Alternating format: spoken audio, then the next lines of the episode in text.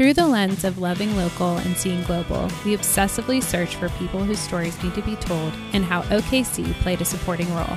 Hosted by Katherine Bexton and Emmy Coves, welcome to Action City. Emmy. Hi. I'm so happy we're sitting here. I know. I'm always happy we're sitting here. Sorry, I'm very congested and my voice is so nasally. It's driving me nuts, but that's okay. It's not driving me nuts though. Oh, good. I always like laugh when I think about, you know, because we've had guests who are like, oh, I hate the sound of my own voice or whatever. And I remember in like sixth grade, I had a teacher tell me that teachers are teachers because they like the sound of their own voices. And I always thought that was sort of narcissistic. And now as a podcaster, I realize this is probably the most narcissistic you can be about the sound of your own voice, because not only do I like the sound of my own voice, but I feel like people should hear it, right? Yes. Well, of course. I know. So that's why we have a podcast. I love to hear myself talk. Right. You know what I especially love is a megaphone. Oh, gosh. If I am given the opportunity to have a megaphone and speak into one in front of a crowd, I love it. Now, I have nothing to say, but I just like to have sort of that control with the megaphone and my voice. This makes sense as to why you're a field hockey coach. Yes. I love to scream. If I had a megaphone as a field hockey coach, I really should have done that. I think you would have scared some girls. I would have scared some young children, yes. For sure. Oh, my goodness. Well, okay, how was your week? What's been happening? Well, so I'm still cleansing, so I'll give a cleanse update. I've lost 5 pounds. Very exciting. But how did you feel, most importantly? Other than your clogged up nose? Yeah. Other than this, good. This week was easy. It was? Yeah. It was to be a real professional at this business. The first time I did her 21-day cleanse, it was before I had Huffman. So 3 years ago, over 3 years ago. Wait. Oh my gosh. 4 years ago? Because he'll be three in next month. Oh my gosh. Okay. Wow. But, you know, she didn't have her restaurant plant. So it was a little harder. You couldn't have easy access. Right. So Saturday was such a fun day. Definitely my peak. We just had a fun morning with the kids. It was nice. We played outside. And also that's, I think, why I have so much congestion is this wind is insane. But then we went to Scissortail Park, walked around. It was beautiful. And then we went to Plant for Dinner.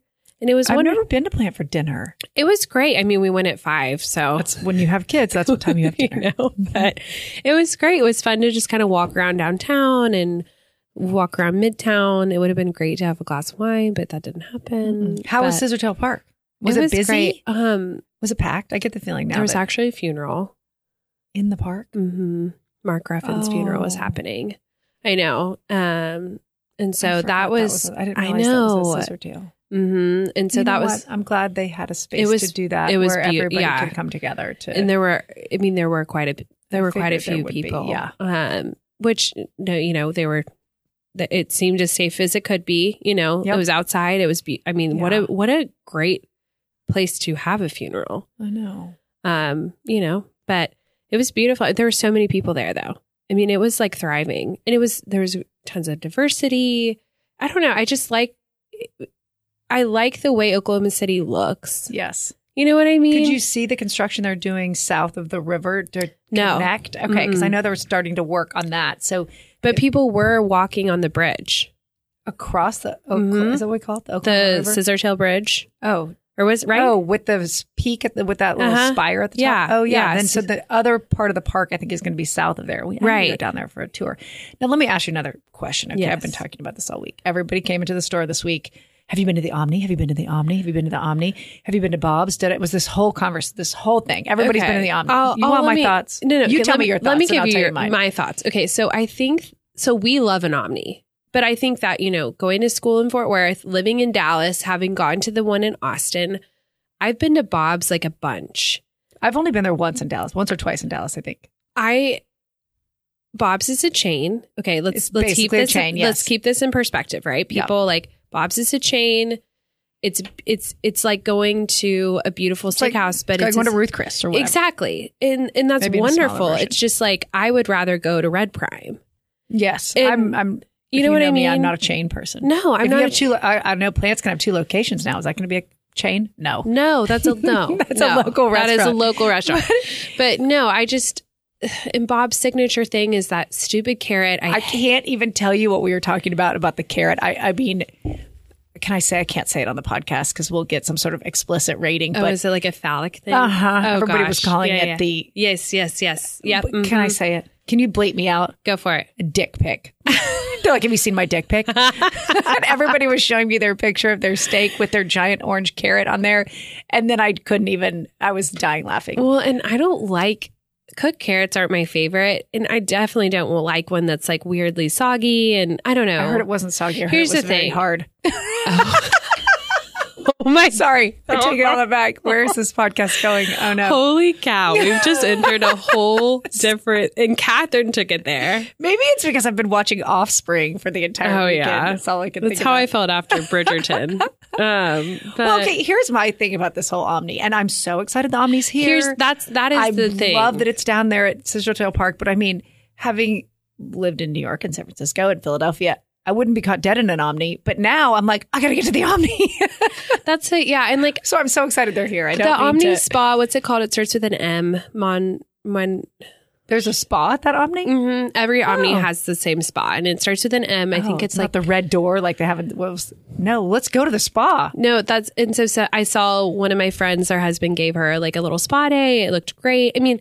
The Omni's wonderful. I think they're great. It looks beautiful on the inside. It's hard to freak out over something that's been around in other cities for a while. You know what I mean? Yes. But I'm so thankful it's here. So thankful. And I'm so happy that it brings so much energy down to Scissortail Park. That's why I wondered whether or not it was exceptionally busy now that the hotel's open. The Tap House, is it called Tap House, right?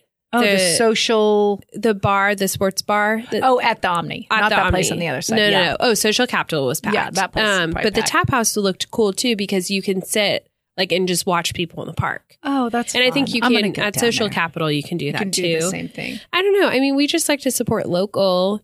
And I'm so happy the Omni's here. It's going to bring people here and all that stuff. It's just, I'm not freaking out to go to Bob's because we've gone to Bob's. Yeah. And I think your steak in Dallas probably tastes the same as your steak in Oklahoma City. Probably does. You know? Is that fair? I think that's fair. I mean, I'm happy it's here, right? Yes. But you know what I'm really excited about? What? I mean, I'm kind of biased, but the Ellison. Oh, yeah. That's opening up right near Nicholas Plaza. I mean, how cool that we have Bradford, Omni, and Ellison all happening. And then we already had the Ambassador, the Cold Cord. The 21C. 21C. How can we forget 21C? 21C, the Skirvin. I mean, let me tell you, growing up, the only place you could spend the night was the Waterford, which also was so great. But like now we have 10 more hotels, the A-Loft, that you wouldn't be embarrassed to send your friends to. I mean, how great is that? I really do miss Mary Eddy's. I haven't been there in way too long. I've only been there to eat maybe once. Really? That's part of my pit. I'm going to just roll right into it. Yeah. What's your pit? Okay, Emmy said I never have any pits, but here's my pit. What's your pit? I'm just going to throw it out there. I like to go places and do things. I love to go to new restaurants. I love to have something to do on Friday night. And obviously, we've been having a pandemic, and I haven't done quite as many things, but I feel like my family has settled into this. Like stay at home? Literally, we do nothing. Yeah. I mean, every Friday night is laundry, and I'm past the takeout now. I just make a cheese plate. I mean, I'm kind of over it. We live in this amazing city with so many fun things to do. There's a new restaurant opening every weekend. I feel like I want to go out and experience those things. And you know what? If my family don't want to go with me, too bad for them. I'll go with you. Will you go with me? Yeah, I really will. I'm going to get out and see the world. So that was my pit is that I've had enough. Yeah, you're done. Of sitting at home. I mean, the weather is starting to become beautiful. Oh, the weather's so beautiful. Yeah, you have to. Yeah, I think I've been like naively hopeful during this whole pandemic about things. You know what? I think that's a good place to be, though. I think that's better than being overly pessimistic and doom and gloom. I mean, that's not good for the psyche. I think I've been a little bit more hopeful, and I've gotten a little let down on like things opening up or when, you know, just the whole situation. I have not called it right once. That's okay. And I'm probably going to call it wrong again, but I'm just saying, I think I feel like summer, I think. There's like a vibrancy that's happening again. And honestly, being at Scissortail Park on Friday or Saturday, you might have not known there was a pandemic other than people wearing masks. Right. You know what I'm saying? Exactly. Well, and we went yesterday afternoon. So my pit, I turned my pit into a peak. And 2 weeks ago, I said to my kids and Jim, I was like, we're going to Chicken and Pickle. Okay. Oh, yeah. Has anyone been to Chicken and Pickle? We went on Friday. You did? Okay. Yeah. All my friends were talking about it. Of course, I was the only one who hadn't been. And so 2 weeks ago, I made a reservation for this Sunday. Now, I didn't know it was going to be nice outside. So we had the indoor court, but the fight that ensued at my house over getting people to go to Chicken and Pickle was epic. Gosh. Okay. I mean, the fit throwing, the we don't want to go. I mean, specifically maybe from my 14-year-old. But I mean, I think that Gracie decided she said she would go. And I think Jim knew that I had been sitting at home for too long. So he sort of agreed, right? So I said to Gracie, you should have your birthday party at Chicken and Pickle. I'm not doing that, Mom. That's no fun. I'm not doing that. So it's literally so fun. We step out of the car. We walk through like the front gates of Chicken and Pickle. Cool. And both of them were like, oh my God, Mom, this is amazing. Gracie's like, okay, I'll have my party here. Let's do it. We had a court for an hour and a half. We didn't know how to play, but we figured it out. Everyone had a blast. It was so much fun to see everybody smiling. There were people everywhere. I mean, most of it's all really outside. I mean, there's garage doors that open everywhere. I mean, the wind is blowing. The food was really delicious. Was it? I have to say, we've been to Top Golf. We got a lot. The food at Top Golf is disgusting. It's inedible. Yeah. I hate to say that. It's so bad. But at Chicken and Pickle, they've made the food really good. I had this grilled broccoli. I took the leftovers home. Here I am, Jennifer Leopard. I'm still talking about food. The grilled broccoli, Chicken and Pickle is amazing. So we actually went on Friday night. Okay, what did you think? So that's one of the, like, on a cleanse. Oh, you're right. Yeah. You could have a grilled, but you probably had to. So one of Jeff's best friends from college, he lives in Scottsdale, but his sister lives here and she's married and one of my friends. And so we met them. We didn't know that there were they're like pretty competitive pickleball players, which we... Do they have like backpacks with their paddle and stuff in it? No. They just so during the pandemic, they've been playing a ton. Gotcha. Because their parents bought a net, and actually my parents bought a net. So we've been playing pickleball through the pandemic too. So once you get with people who are really good, it is so fun. Like some of the rallies we were doing, you would have thought, I mean, we felt like... You were in the Olympics. I felt like I was Serena Williams for a minute. You know what I mean? Here we are back. Emmy really is competitive. Well, I love it so much because I love it. It was so fun. But so the owner was there. Oh, and like the owner of the whole chain? Mm-hmm. No, it's not a chain. It is not a chain. But they have one in Kansas City. They have one in Wichita. They have one. They have like 4 other locations. Are you sure? 100% positive. Okay. Well, maybe it's a chain, but it's not a franchise. Gotcha. I thought it was the owner, though. I thought he was saying that. Well, maybe he has the franchise, or maybe he's just licensed name somehow. It's not franchise, though. He was saying that maybe he owns the whole thing. Maybe. Oh gosh, what was his name? I can't remember. Let's investigate. But there's definitely one in Kansas City. Well, so our friend's older sister, she played golf at ASU, and now she's like really into pickleball. She's super athletic and like kind of competitive. But so she met him, and she started talking to him about his business and all this stuff. And I don't know. He just seemed like a really nice guy. I thought he was local, but I guess maybe not. Well, I don't know. Well, that's the other thing I said to my kids. I was like, girls, this would be such a fun summer job. Yeah. I mean, everyone that worked there couldn't have been nicer. Right. They were all so helpful. It's a little bit confusing kind of how to navigate. Because I guess she asked him why he hadn't franchised, because she was like, I want to take this to Scottsdale. And he basically said because they don't want the food to suck like other franchises. Well, I'm sure he was talking about Top Golf. But yeah, he was basically explaining to her that they want like he has to own all of them, because the way he was talking about it, he was like, all of them have to have this look and we want this thing. And he was like, once we franchise, we lose control of this or we lose control of that. Like, well, maybe. I mean, he was basically saying it's so methodical. And yeah, the attitude and the happiness, like he was saying that's ingrained in their company. Yeah. I don't know. It just made me like that more. I could totally tell. I mean, and the other thing I liked about it is, you know, when you go to Top Golf, only one person is hitting at a time. Right. And so you lose that sort of community feel a little bit. But when you've got 4 people on the court together, like there's only 4 people in our family. Our whole family was playing at once. There was, and I liked that part of it, I liked it better than bowling. I mean, we go bowling, like one person gets up there and bowls, and then it kind of ruins the flow of the conversation because someone's getting up from the group all the time. It was fun. So we had one court, and there were 7 of us. One person wasn't playing. How did you just did like? So people just rotated in and out, which was great because then people wanted to have a cocktail or honestly, we got like pretty intense. So I was like almost sweating. And so, you weren't having a cocktail because no, I wasn't. Right. But it was fun because we kind of rotated in and out. So I was like thinking with my girlfriends, it'd be fun to go. And honestly, for the 12 of us, it would still be okay to only get one quart because because not everybody wants to play. Wants to play the whole time, but but you could play for the whole time.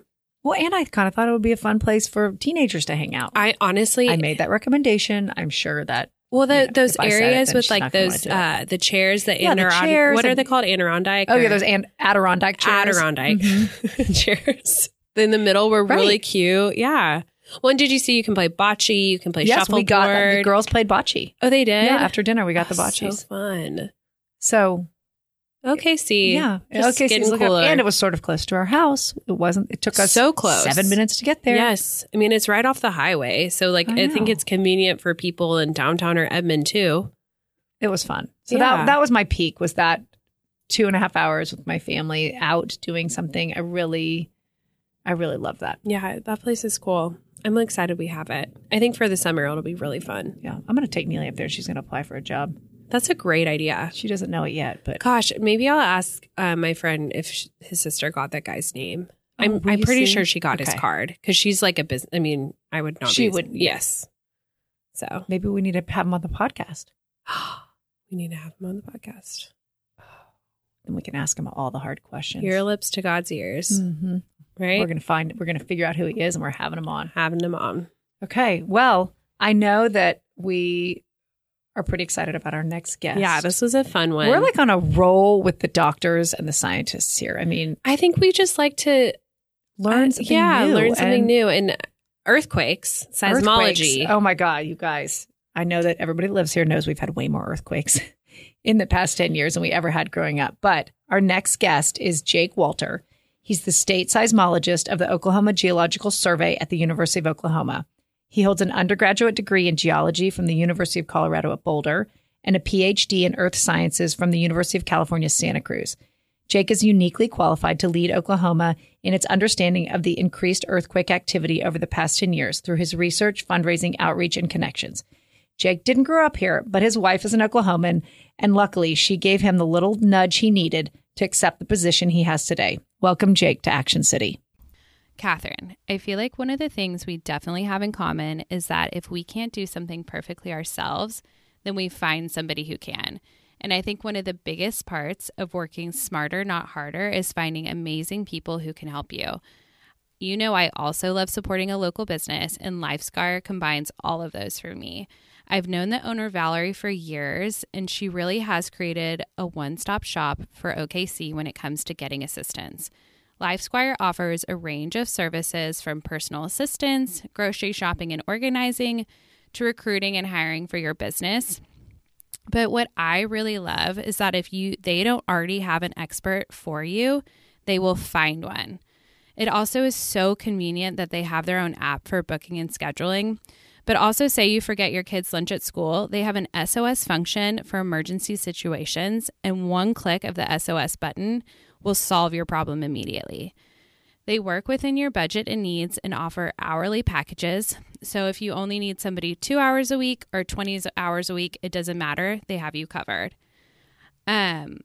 For small business owners, if you are wanting to hire an executive assistant, For small business owners, if you're wanting to hire an executive assistant, LifeScar will vet, recruit, and train that person for you. I think if you're wanting to free up some time in your schedule and support an amazing local business, hiring LifeSquire is the best thing you can do. If you want to get more information, go to their website. It's lifesquire.com. That's LifeSquire.com. Also, have I mentioned that they were written in the Wall Street Journal and Forbes? Kind of a big deal. I think if you want to stress a little less and get an extra pair of hands, they are the way to go. You can also call them at 405-889-4430 or email them info@lifesquire.com. Anyway, I don't have enough great things to say about Valerie and the whole team at LifeSquire. Please give them a call. Thank you so much for being a sponsor. Now back to the podcast. We're here with Jake Walter, Oklahoma's state seismologist for the Oklahoma Geological Survey. We're so excited. This is my first time interviewing like a real PhD scientist, hardcore. And I think Emmy too, right? I mean, yes. So we're really looking forward to this interview. Welcome, Jake. Yeah, welcome. Thanks so much for having me. I'm excited to sort of join the ranks of all these wonderful people you've interviewed already. Well, we're so excited. Seismology is such an interesting topic, especially for Oklahomans, because growing up, I don't remember having earthquakes. And then now, I don't know how many years. I mean, I'm sure that they were around in Oklahoma for a long time, but they've definitely been more frequent recently. Is that fair to say?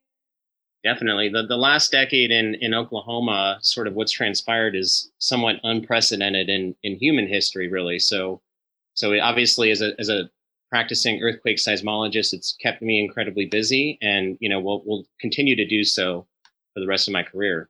Well, I definitely think, the first time I was ever experienced an earthquake was not in Oklahoma. It was in San Francisco when I was probably 22 or 23 years old. So, I'd never even been in maybe one time growing up actually in LA, but then I never experienced an earthquake in Oklahoma growing up. Yeah. My first earthquake was in LA too. Yeah. And I can remember you have to, I think I was at work. The first one I really remember I was at work in San Francisco and everything started shaking and you like jump under your desk. And I think that was the earthquakes in Oklahoma. Maybe one time I've done that, jumped under the door jamb or something. Definitely with my kids for sure. Okay. So we're so excited. Let's get started at the beginning. Then we're going to get to all the exciting earthquakes. I know we just want to talk about the earthquakes, but we want to hear about your journey to being the state seismologist, because that sounds like a hefty load. But so what was your journey like getting to Oklahoma? Yeah, so we moved up from Austin to Oklahoma in order for me to take this job. And I was a research scientist at UT Austin. And obviously, I knew that Oklahoma had its challenges in sort of trying to understand the seismicity and running the state network. But it was an opportunity that I, simply just couldn't pass up. At the time we were also pregnant with our first child, and my wife has actually grew up in Oklahoma City. So it seemed like, the sort of confluence of professional opportunities and personally a good move. And, yes. And so we've, been busy growing our family and raising our family in Oklahoma City. And for the last, 4.5 years now. So are you from Texas? No, so I grew up in the suburbs of Colorado, not of Colorado, but of Denver. And I went to school at CU Boulder, where I studied geology. After graduating from CU Boulder, I worked as an environmental geologist, cleaning up contaminated groundwater sites all over the country, out of an office in Laramie, Wyoming. And then basically the sort of pull of adventure and excitement brought me back to graduate school. So I then went and did a PhD at UC Santa Cruz for 5 years. After that, I lived in Atlanta for a couple of years as a postdoctoral scholar is what it's called, where you're just kind of, doing research, trying to write more papers. You might write some proposals that you hope might get funded for big experiments. And then I got a sort of permanent job at UT Austin as a research scientist. But then after, basically 2.5 years, then had this opportunity to move to Oklahoma. And so I've been around the country and landed here most recently. Well, okay. When you were a little boy, did you love rocks? Were you interested in the in the outdoors and the environment? What was your goal when you first decided to major in geology? Were you like, oh my gosh, I know I want to look at the earth all day? What was the? Yeah, that's an interesting question. I don't really recollect too much about, a childhood fascination with rocks. I think, my dad says that I would collect rocks and I like to sort of, pick up different types of rocks and that kind of thing. And I think growing up in Colorado definitely had some formative subconscious experience wherein, you know, we would, you know, go skiing, you know, up in the mountains, or go hiking. Just the sort of accessibility to the outdoors is something that you just sort of, when you grow up in it, you sort of take that for granted. So I'm sure that had some sort of, you know, impact on my future career, whether I knew it or not. But really, I arrived at CU Boulder actually thinking I wanted to be an engineer, but quickly realized that, you know, I didn't really want to be indoors all the time for work. And so, you know, I quickly latched on to sort of geology as a potential career. And now I spend a heck of a lot of time indoors anyway. So, so it's, you know, when you're young and impressionable, you think that that's, you know, you can make a career of being outside all the time, but doesn't quite always work that way. I was going to say my husband's an engineer and he's in the field constantly. So that makes me laugh because he's, yeah. But that's so funny because actually my brother was a geology grad student at UT.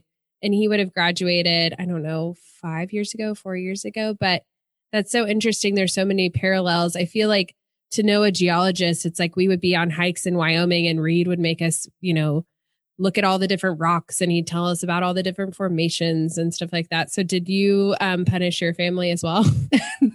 Yeah, a little bit. My wife gets a little bit annoyed sometimes, but I think, you know, what's fascinating about geology is, you know, there's always a story to tell. And that's actually, you know, one thing that I love about, you know, living in Oklahoma City too, is that, you know, sort of the recency of the establishment of Oklahoma City. I mean, my father-in-law can, you know, has stories about his grandfather, you know, coming here on one of the land runs, which is kind of incredible. There's very few places like that in the United States where literally the city is, you know, started from essentially nothing, and it only happened, you know, a couple generations back. So I love sort of the sort of local history and local, you know, tales that can get told about local history, but also, you know, when you think about Earth time going back billions of years, I mean, there's always more to learn and more to sort of uncover. So I think that sort of, you know, that natural curiosity obviously sort of led me to a career in science for sure. That makes so much sense. Well, so when you were in graduate school, I mean, and getting your PhD in Santa Cruz, what is it? I have a friend who is thinking about going to get a PhD, and we were talking about the undertaking of 5 years of your life of studying and researching and teaching. When you were getting your PhD, were you thinking, why am I doing this? Or were you excited every day that you picked that program? Yeah, definitely. Like everything, it can be a slog. So in the physical sciences, what's nice is most PhD programs, you're accepted as a student, and as part of that, you know, that deal, you're usually working on a project that your supervisor has gotten funded via external National Science Foundation, Department of Energy kind of funding. And so your tuition is paid for, you usually have health insurance, and you have a small stipend. Now the stipend can be quite small, especially for trying to find a place to live in coastal California. In Santa Cruz. So, yeah. So you're basically subsisting. And then you see all your friends who are, you know, buying houses, starting families, you know, they're getting a head start on life, it feels like. So sometimes definitely when you're in the trenches, it definitely is, you know, there's thoughts like, why am I doing this? Do I really like this? Do I want to do this the rest of my life? You know, because there's a lot of sort of, you know, you can spend, you know, several months of your life working on a project that in the end, you know, doesn't work out. So you can have an idea, you know, you formulate a hypothesis, you test that hypothesis, and then you realize, okay, well, actually, you need to rerun that experiment or try a different methodology because, you know, that what you thought was going to happen didn't transpire exactly. Now, that doesn't mean it's wasted. Obviously, that's part of the scientific method and part of that process, but it can be somewhat frustrating for sure. So what made you choose seismology when you were studying geology? Like, what was kind of the defining factor there? Yeah, well, that's a good question. I think seismology, I was always fascinated by earthquakes. And I thought that, you know, earthquakes, because everybody has an earthquake story, right? Yeah, that's true. Earthquakes are incredibly psychologically, you know, scary things. They can come about suddenly. You don't know when you're in it how big that earthquake is going to grow, and we don't know exactly where the highest seismic hazard is at any particular moment, right? So we don't have the ability to predict earthquakes or really forecast them better than, okay, well, I know some earthquakes occurred over here along this lineament that looks like a fault, and there's probably going to be earthquakes in the future along that fault, right?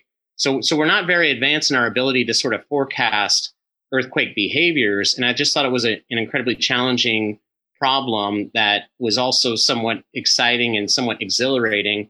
At the same time, it has, you know, a very strong impact on people and how people sort of understand science or understand geology. I love that. So when you got the call that you would be coming to Oklahoma City, and your wife is from here, but kind of what was your understanding of, you know, what would it be like living here? Were you excited? Were you ready to leave Austin, or were you bummed? Like, how did that go? Yeah, I think it was definitely a hard decision that, you know, Oklahoma City barely tipped the scales in that direction, you know, for the reasons like, you know, we were expecting, you know, to start a family. We were thinking about affordability. I was thinking about a nightmare of sitting in Austin traffic with a screaming baby. You know, so like, you know, Oklahoma City has a lot of things going for it in sort of ease of, you know, having a young family, and we were excited about that.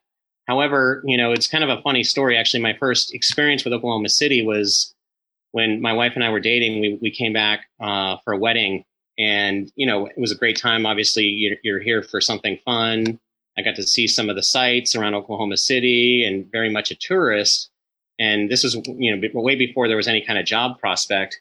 And I distinctly remember pulling out of, you know, we had stayed at our parents' house, pulling away and asking me, "Oh, what'd you think about Oklahoma City?" I was like, "Oh yeah, I mean, it was wonderful. It was great to visit, but there's no way in hell I could ever live there." but here I am. Eat your words, Jake. Yeah, that's here you so are. Funny. No, and we love it. I find myself in, you know, when I serve on, for example, I'm serving on a search committee for, you know, a faculty member in another department as the external member, and I'm having, you know, I'm the one sort of vocalizing, you know, and trying to sell Oklahoma City to all these people, just because of all the things I said, the affordability. I mean, it's got a lot going for it. There was a burgeoning music scene before, which goes back, you know, decades, obviously, but I was really enjoying some of that. The live music right before the pandemic sort of ruined everybody's lives. But, you know, there's a lot of amazing opportunities here in this city. That's so interesting. I feel like a lot of our guests have that in common, that they're big cheerleaders for why people should move here. And we joked with our last guest that he should use the podcast as a way to get people excited. Yes, he is in charge of bringing people to the Jimmy Evers Cancer Center. And we were, you know, bringing doctors, and we were like, you should have them listen to our podcast because we love to talk about how great this city is. I think that's why we started it. Well, so what was the interview process like? I mean, did you seek out this job? Did we have a state seismologist before you took the job? Was it a job created for you because we have so many more earthquakes now than we did before? Yeah. So there were a couple of state seismologists in place before I got here. And actually you know, earthquakes have occurred in Oklahoma, at least for, you know, as long as we have written record of, you know, early settlers experiencing earthquakes. So that's one thing. And we'll get into sort of, you know, maybe sort of some of the scientific consensus for why we've had more frequent earthquakes more recently. But the Oklahoma Geological Survey has been studying earthquakes in Oklahoma for at least the last 50 years. Now, the position of state seismologist didn't exist until a fellow by the name of Austin Holland had that role, you know, in early 2009, 2010, when we started experiencing a lot more frequent seismicity. There was a need for the seismic network to more directly inform some of the activities and and measures that the regulatory agency was undertaking, and to provide more up-to-date, timely information to the public about, you know, all these frequent earthquakes that were popping off everywhere. And then, so he left, he subsequently left. And then there were a couple of interim people filling that role. And then, so it was essentially, there was an interim state seismologist. And then I took over that role, you know, as sort of, you know, for the last now 4.5 years. And, you know, the interview process was actually kind of funny because my mother-in-law was the one who found the job advertisement and strongly encouraged me to apply. So I thought she probably spent day after day after day finding a job. I bet she made it her job. Yeah, she did find you a job here for sure. I'm sure she was, you know, looking, you know, just combing through the OU job ads or whatever to get us up here. But anyway, so interview process was a normal process. Got to see the sights of Norman and really think about living here. Obviously, we knew that, you know, we were going to sacrifice the sort of pain of a 30-minute, you know, commute every day so that, you know, my family could live in Oklahoma City and I just commute down to Norman sort of as needed. Obviously, in the pandemic, we've been, you know, spending a year or more, you know, going, you know, just remotely working for the most part, although I do come into the office several times a week. Why is it under the OU umbrella, the state seismologist? Because in my mind, it would make sense for it to maybe be like a part of the government. I don't know if that's like... No, I wondered the exact same thing. And so why is it under the OU umbrella? And then sort of tell me like what your responsibilities are and kind of what you're, what you're responsible for. Yeah, so that's an excellent question. I mean, I don't really know the answer other than I know that... We are a sort of non-academic unit of the university. At the same time, we're also a state agency. And okay. You know, wearing both hats, you know, obviously benefits you sometimes and doesn't, you know, in other times. So you report sort of to two different entities, to the University of Oklahoma and to the State Geological Survey, I guess. Yeah. So we report directly to, you know, we fall under the umbrella of one of the, you know, governor's cabinet members is, you know, all intents and purposes sort of in charge with some of the administration. But the university actually administers the Oklahoma Geological Survey. And we were actually created around the time of statehood. And I think that we were always envisioned as not just a sort of, you know, public facing entity, but also heavily engaged in research. So part of my responsibilities are still to sort of bring external, you know, federal funding in to support some of the research program that we do. At the same time, we have the timely reporting of earthquakes, and we provide some technical guidance to the Oklahoma Corporation Commission when they request our input on different, you know, technical needs they might have. What does your day look like every day? You get to the office. How do you spend your time? Yeah, so we usually every morning we've been sort of coordinating with our with my team most mornings, especially since we're all working remotely. It's checking in, thinking about maintenance priorities. So we operate a 90 station network across the state. So my field technician Isaac Wolfel is racking up miles endlessly, driving all over the state in order to fix any maintenance issues that crop up. So our stations are. Excuse me? There's only one of him who's doing all the maintenance? Yeah, well, there's only one of them. And then we chip in when we have other issues that creep up. Wow. So for example, I'll go in the field sometimes, or some of our analysts will trade some of these roles. But Isaac is, you know, always in the field, and always ready to go. So you get a report every morning of all the earthquakes that happened the day. I mean, I'm sure it's all real time, but you're sort of analyzing what happened the day before, making sure everything works. Yeah. So that's the thing is we actually do the reporting. So the way that we do that is our 90 stations around the state and in adjacent states are basically recording the ground motion. And they're measuring it 100 times a second, or at 100 hertz sort of sampling frequency. That information is beamed via cell phone modem immediately to Norman, and we have several servers that are ingesting the data, and then we have detectors that are sort of trying to pick up earthquakes as they're occurring. And the way they do that is it's obviously a longer explanation, but it's basically they're looking for spikes in the data that are concentrated with respect to time. So when an earthquake occurs, it's sort of, you can imagine you throw a rock into a pond, right? You see the ripples spreading out from that where you threw the rock in the pond. And obviously those ripples are moving at a sort of, physically constrained, uniform velocity, right? Well, the same thing happens in the earth. When an earthquake occurs, it's like it starts generating those ripples. And by knowing the sort of velocity of the rocks, we can, and the time that it arrives at any of those stations, we can then actually back calculate the location. We can do fancier things. We can figure out where it is with respect to depth.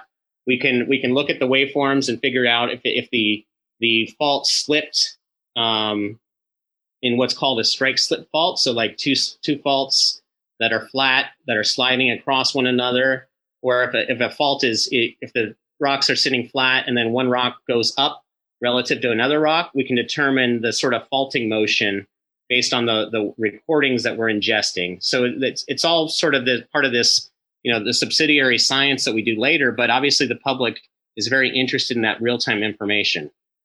Is there a system in place? I know, obviously, with a tornado, we know it's coming, and I don't mean to even compare the two because I know they're completely different, but could there ever be a warning system or the text that you get that says an Amber Alert or something like that? I mean, obviously, when you're in an earthquake, but to maybe just say if you haven't felt it yet, or I don't know, is there a warning system?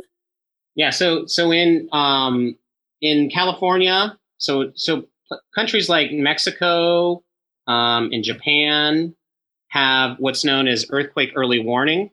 Oh, which wow. means that if an earthquake occurs offshore or in a remote location, you have, it takes, tens of seconds for those damaging waves to travel to where you're sitting right at home. And so what's already in place in Japan and Mexico is this earthquake early warning system. So you might have like 10 seconds to know, whoops, I need to, get underneath a desk or something like that. Or I need to, get my kid and get underneath a table. So you might have tens of seconds of warning in order to sort of, make some very quick, alteration to what you're doing. And then that system, that earthquake early warning, is actually being rolled out in California and Oregon and Washington State. We hope that we eventually will have improved instrumentation to actually maybe implement earthquake early warning in Oklahoma, but that's going to be several years down the road from now, just because you need a very large build out of equipment and instrumentation, because that all relies on very rapid identification of how large that earthquake is going to be. And that requires, even more dense stations than we have currently in Oklahoma.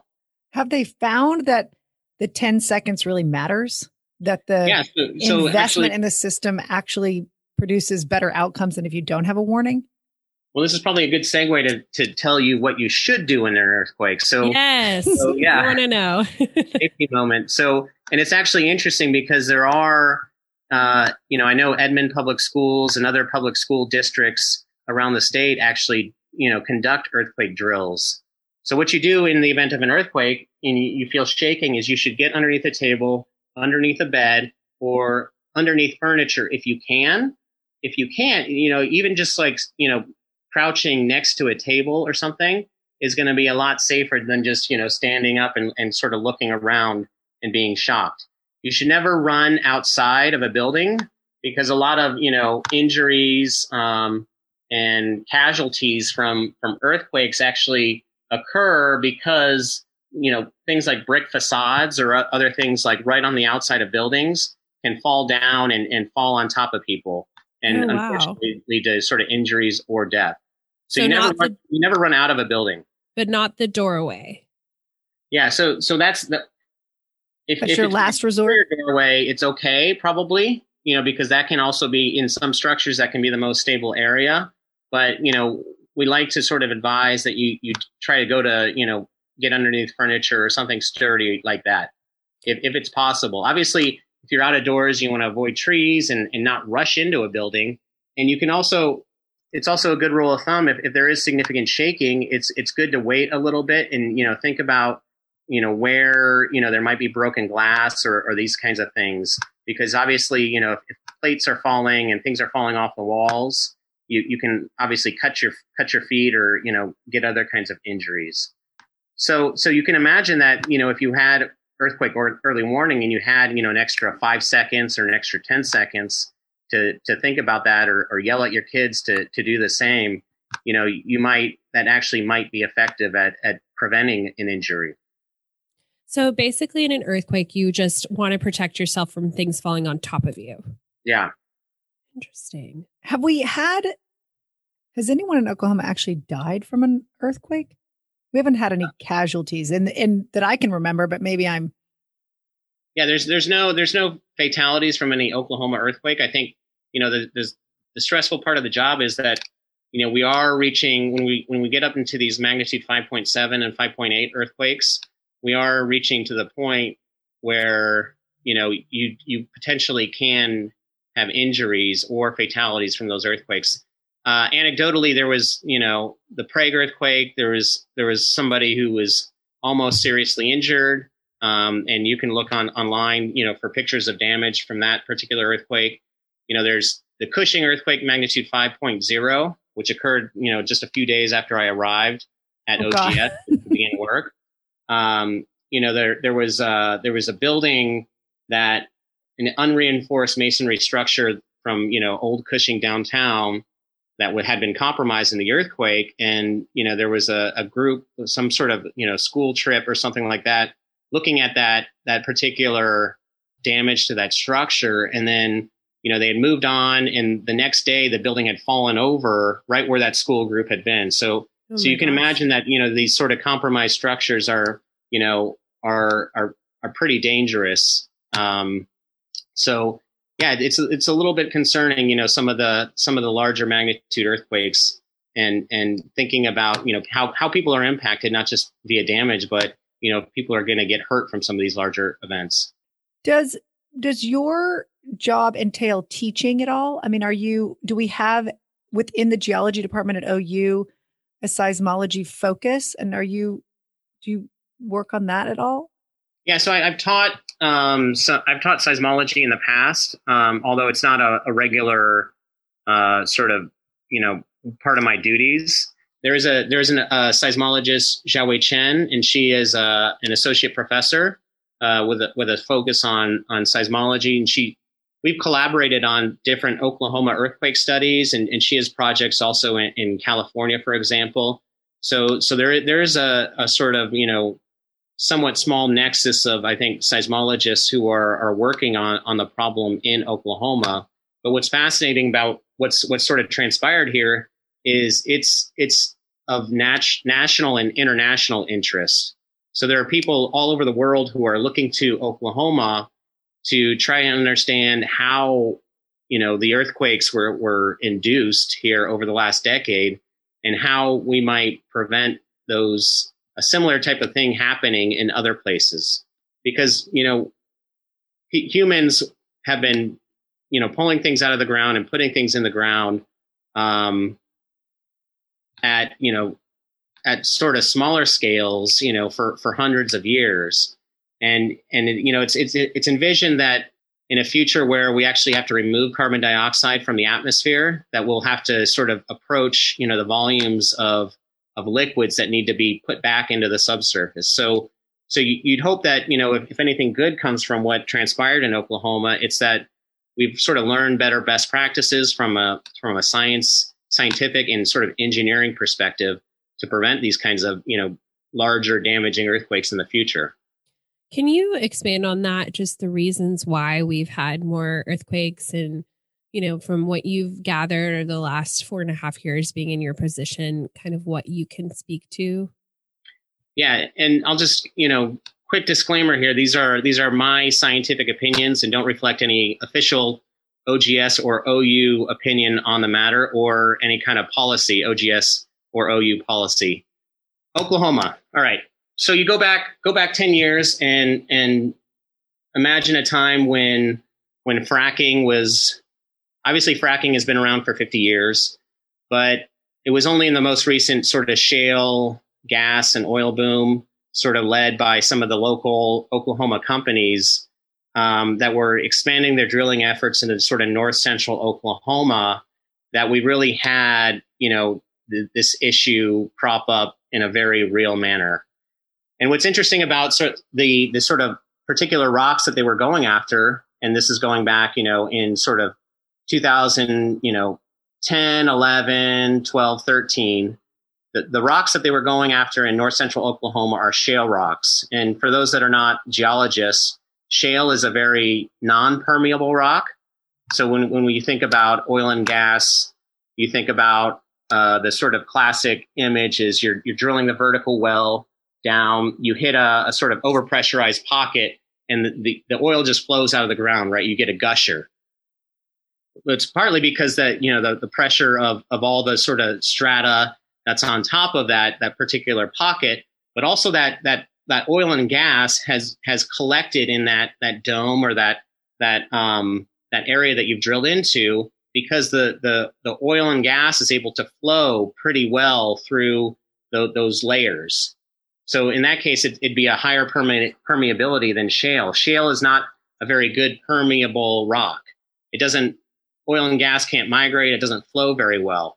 But a way that we can alter the permeability is by fracking that well. So imagine now that the shale, these rocks that were created sort of at the bottom of shallow seas, they have a lot of hydrocarbons locked up in them. And so in order to increase the permeability, you just drill horizontally along that shale layer, and then you can frack that. And when you're fracking that rock, you're pumping water at very high pressure, and you include sometimes, little sand particles or something like that, because you want those cracks in the rock to open, and you want to keep those cracks open. So then the sand gets jammed in there, and all of a sudden you have a more permeable rock. Now you can then pump from that well, and you're able to extract, hydrocarbons from that horizontal production well that you've fracked. Now, the problem in north central Oklahoma is, I just sort of alluded to it, is like you're talking about formation of these rocks in sort of shallow seaways, right? So obviously there's not just hydrocarbons in there from all the life matter and organic matter that has fallen and died in there that produces the oil and gas, which is profitable, but there's also a lot of salt water, or what's termed wastewater. So then that salt water is locked up in those shales, and then when you unlock it, you increase the permeability. All of a sudden, your production well is producing salt water, and it's producing oil and gas.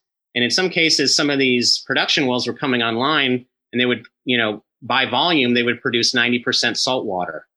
Now that's okay, because when oil is over $100 a barrel, it's still profitable to produce from that well as long as you can get rid of that salt water cheaply and easily. And so what was, obviously what's been done, for, 80 years or so, was you take those waste fluids, the wastewater, the produced salt water, and you just pump it deep underground and get rid of it.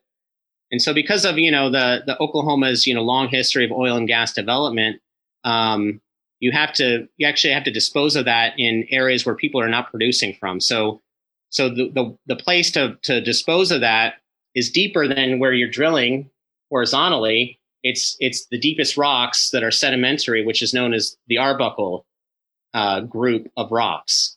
And obviously, you've probably driven from here to Dallas, and you go over the Arbuckle Mountains.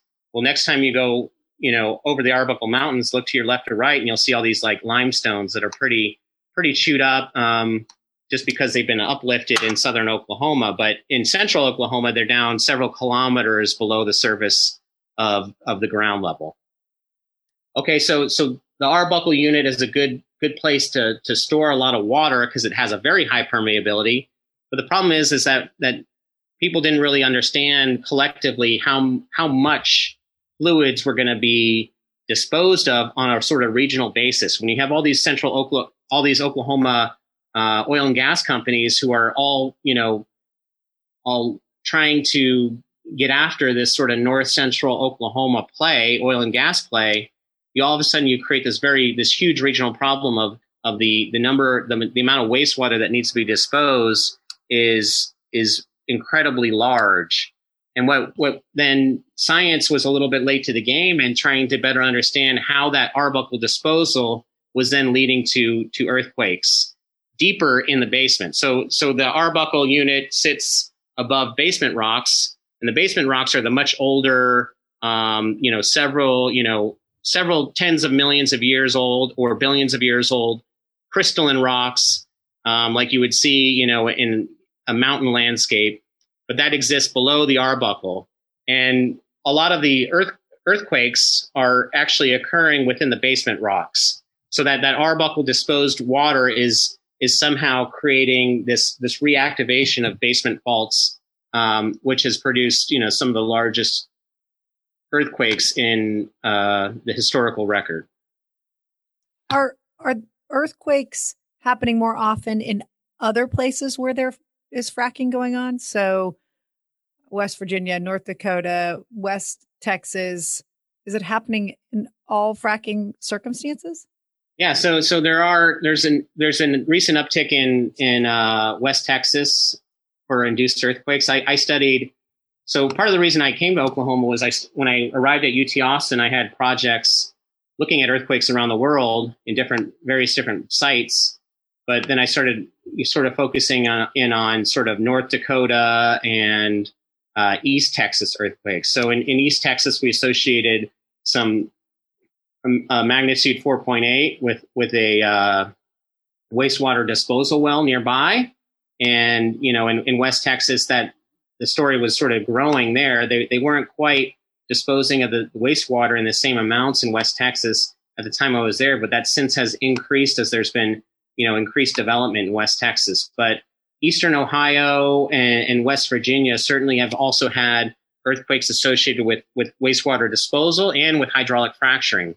So when we look from a sort of agency that has its eye on what's going on as far as the pulse of where the earthquakes are occurring day to day, we actually do sometimes detect earthquakes associated with hydraulic fracturing, but we and also the scientific community has linked most of the larger events to the wastewater disposal practice, that practice of disposing deeper underground than where you're fracking. Not the fracking, but the disposing. Yeah, we say that the fracking is part of that ecosystem because those rocks, those shales would not be, you wouldn't be able to produce oil and gas from them without the technology of hydraulic fracturing. But it's the wastewater disposal that the scientific community has linked to the larger events in Oklahoma. Has it been hard for the oil and gas community to hear this information?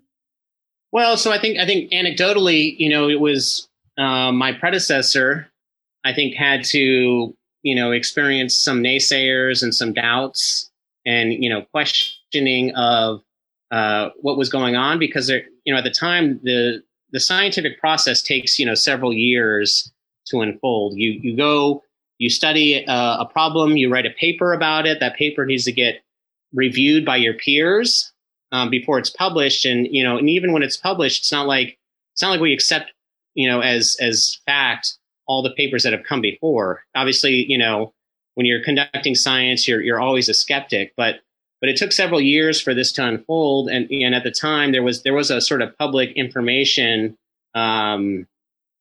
issue in that, there was, the link wasn't as exactly clear when he was going around the state and trying to do the science and trying to get the message out. But, because he fought that battle, I think that there's a broad sort of acceptance of this is the reality.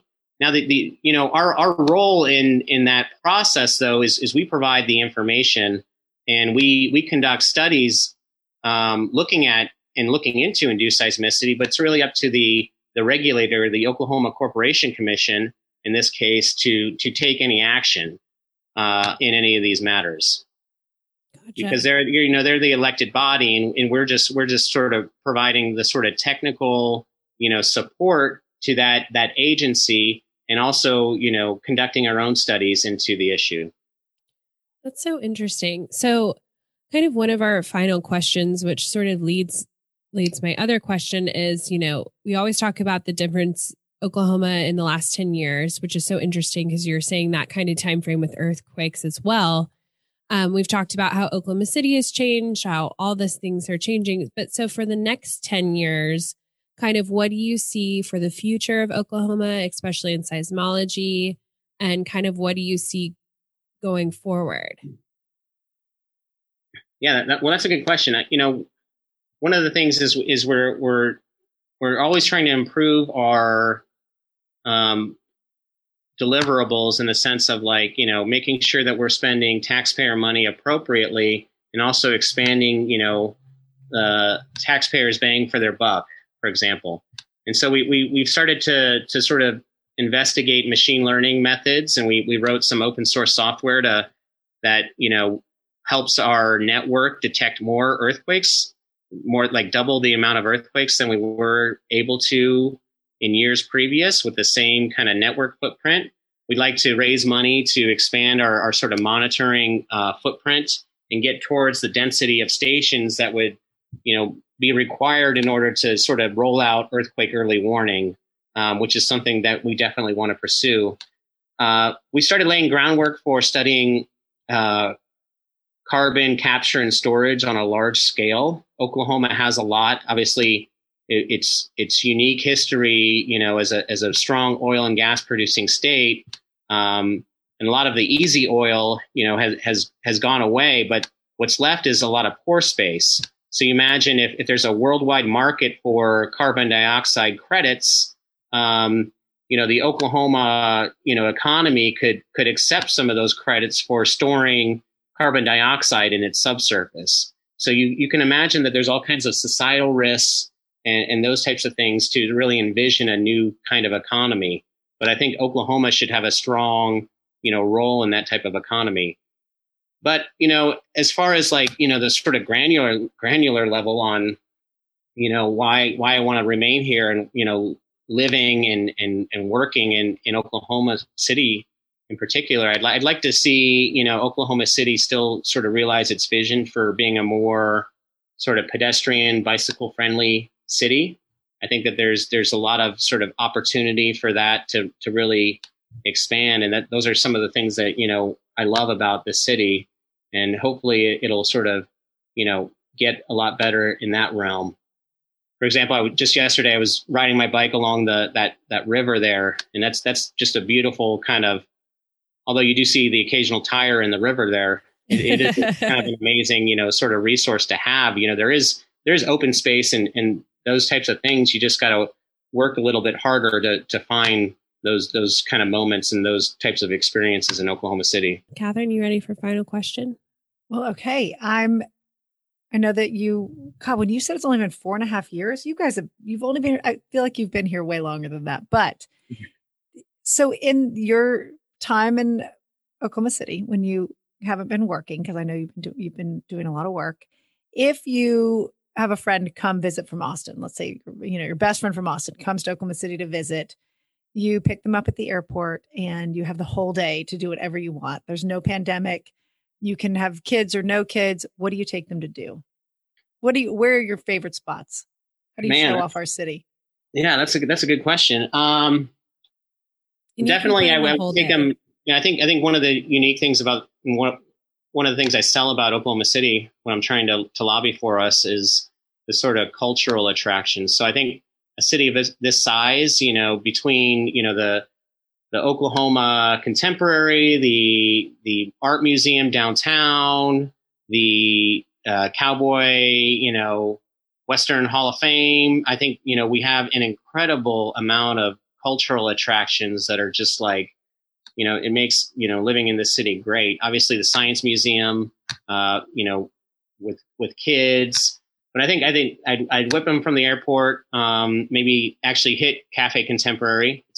There's a little coffee shop in there at the Contemporary Museum, which is pretty new, and they actually do a great dinner, but after that, maybe it's approaching lunchtime. Obviously, I want to introduce them to onion burgers. So Tuckers might be the next stop for lunch. After Tuckers, we'd probably choose from, some of those cultural attractions I listed off. And, we live in Heritage Hills, and just a stroll through that neighborhood every time, it still gets me, even though we do it almost every day. Just, the sort of rich, different architecture, and that's visible in multiple neighborhoods that are part of, these different historical preservation districts. I think it's just kind of a neat, thing to see. Hopefully it's not a pandemic, and there's a show later at the Tower Theater that we could check out. And for dinner, though, previous to that, I'm hoping the Drake comes back. That was a favorite of ours. We are too. It's not clear where they're going to be when the pandemic's over, but maybe Goro ramen or something like that for dinner, and that might encapsulate a pretty dang good day, I would say. That sounds awesome. That sounds like a great day. And we had my parents took the kids to the Cafe Contemporary the other day, and Avery Cannon, I think, owns it, who has Slice and Goro. But he's running kind of a ghost kitchen, I guess, out of there. And you can get, we had takeout curry the other night. It's called Curry Boy, Curry BOI. And you could, they'll deliver it to your house from there. And the curry was delicious. So and Avery cooks it there from the Cafe Contemporary. Yeah, no, it's a great spot. And unfortunately, the timing of all that, the Contemporary Museum and that little cafe, coincided right, this time last year, right? Yeah. I think they did open March or May. I mean, it was last spring for sure. Yeah. So if somebody wants to kind of learn more about seismology or the Oklahoma Geological Society, any of that, where can you direct them? Yeah. So ogs.ou.edu is our website. And that hosts, anything you want to know about earthquakes and earthquake information. My personal website is jakewalter.net. And I'm on Twitter. I think it's JakeWalter9 is my Twitter handle. No TikTok yet.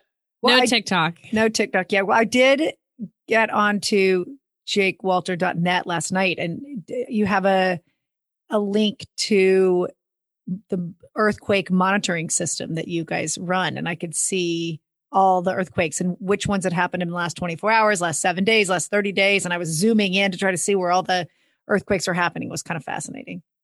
Yeah. And that information is also on our OGS page as well. The same map, ogs.ou.edu. And, we also, one of the things that the pandemic has shut down is our ability to do outreach in schools and in different, senior centers and different communities. And so we're hoping that, widespread vaccinations available, that we can get back to doing some of that. But in the interim, we have been doing Zoom chats with different schools and other kinds of, classroom settings. So definitely reach out to us if you're a teacher and any of that sounds interesting.